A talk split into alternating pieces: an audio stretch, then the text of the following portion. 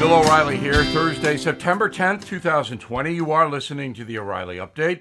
Here's what's happening today in America. The president unveils his list of possible Supreme Court picks should he be reelected. Los Angeles officially cancels Halloween. Half of urban households now struggling financially. The Oscars introduce new inclusion guidelines for Best Picture. Americans tune out professional sports. Also ahead, what happens if Donald Trump wins re-election? But first, the president revealing 20 people he could tap to join the Supreme Court should he remain in the White House. The list includes Republican Senators Tom Cotton, Josh Hawley, and Ted Cruz. Liberal Justice Ruth Bader Ginsburg turns 88 years old next March and has been battling health problems, including cancer. Officials in L.A. County banning trick-or-treating this October, saying the Halloween tradition is simply too dangerous in the age of COVID. Other prohibitive activities include indoor parties, street festivals. Folks in L.A. are permitted to attend, quote, Halloween-themed art installations at outdoor museums. New study from Harvard says 53% of households in America's four largest cities are facing major financial difficulties. A majority of residents in New York, LA, Chicago, and Houston are depleting their savings and turning to credit cards as the urban unemployment rate hovers about 10% because of the pandemic. Nationally, unemployment stands at 8.5%. Starting in 2024, the Academy Awards will implement new industry inclusion standards for the Best Picture nominees.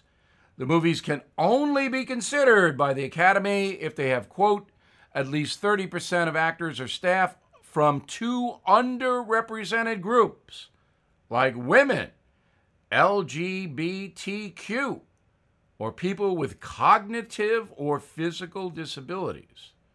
Sounds very complicated.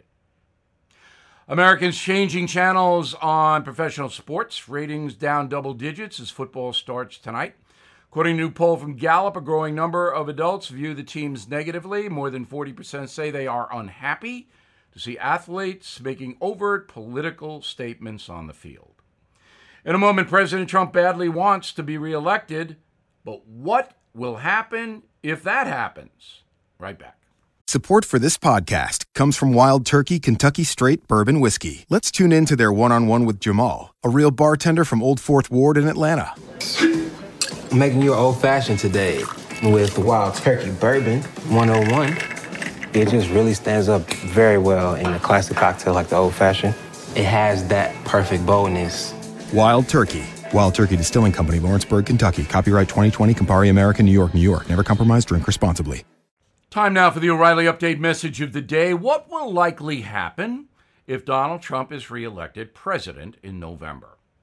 If you study his first term, as I have, Mr. Trump has largely governed in a traditional way. He has moved to the right, become more conservative, because that's where most of his support lies. But he has not gone crazy in the Oval Office as far as policy is concerned. Now, his demeanor, his tweeting, all of that is, let's say, non-traditional. But put that aside. We're just talking about governance here. So if reelected, Donald Trump will likely continue to be a traditional president. And his priorities will be these: making good trade deals and stimulating the economy by making it easier for companies to make money. That's a lot of makes, but Donald Trump believes that his legacy is tied into the country's economic success. So once there is a vaccine for COVID, which is the key to the economic comeback, Donald Trump is ready to resume being a tough trader. And so far, he's been pretty successful in that.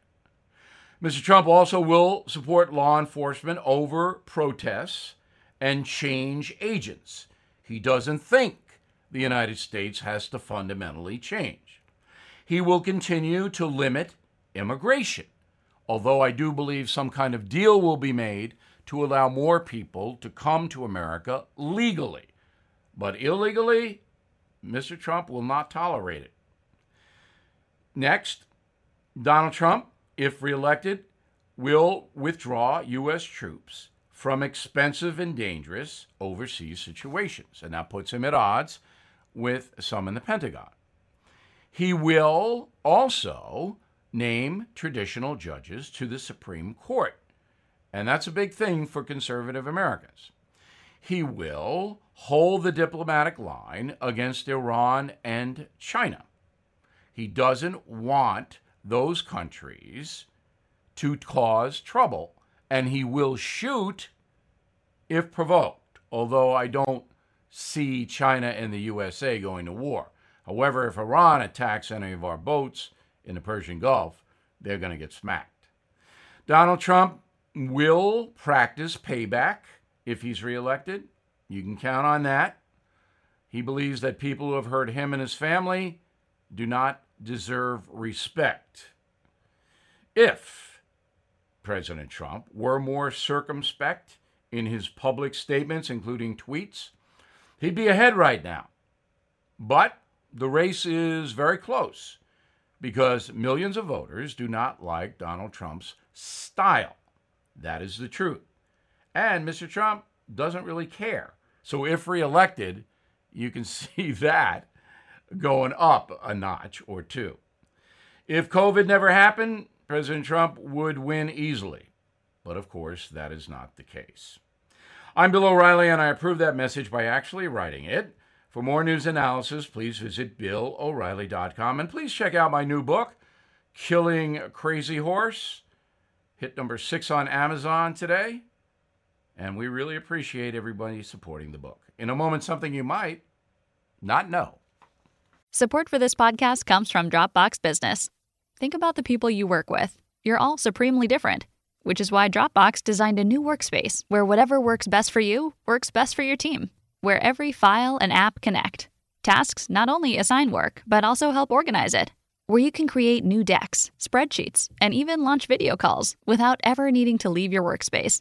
That's Dropbox Business, a space for teamwork your way. Visit Dropbox.com/teams at work for a 30-day free trial. Now the O'Reilly Update brings you something you might not know.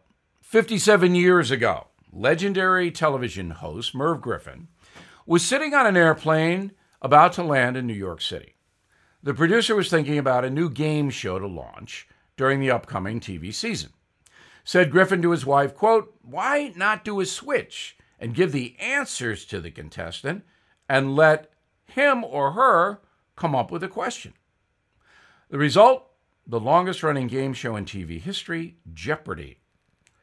After cycling through a series of hosts between 1964 and 84, the Jeopardy crew settled on a relatively unknown broadcaster from Canada, Alex Trebek. The series now, one of the most recognized ever to air, and is largely responsible for re-energizing the quiz show format following a series of scandals in the 1950s. The game has gone on to give out more than $12 million in prizes across 5 decades. Sadly, Alex was diagnosed with stage 4 pancreatic cancer in 2019 and has been undergoing painful treatment since then. He's written a book about it. Said Mr. Trebek, quote, "I've lived a good life, a full life, and I'm nearing the end of that life. If it happens, why should I be afraid of that? Alex Trebek is a courageous and good man." And here's something else you might not know. While it may seem the show revolves around a single host and 3 contestants, an entire crew works to come up with unique questions. The show employs 24 researchers and analysts to create the categories and clues used to stump the players.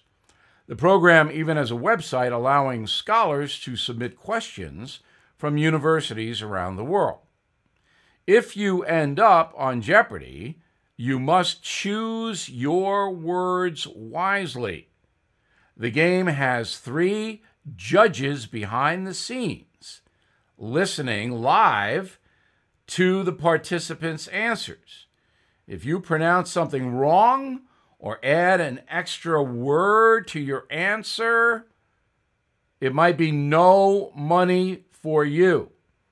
Jeopardy is a very disciplined presentation. Back after this. The goal? Explain the 1990s in exactly 60 songs. Tupac, Lauryn Hill, You Oughta Know, Cream. The greater goal? Move past cheap nostalgia to something deeper and weirder and better. My name is Rob Harvilla. I'm a music critic at The Ringer, and whether you're full of teenage angst or you feel bored and old, whether you don't know the song at all or you know it far too well, my new show will take you through the decade one song at a time. It's 60 songs that explain the 90s. Follow and listen for free on Spotify.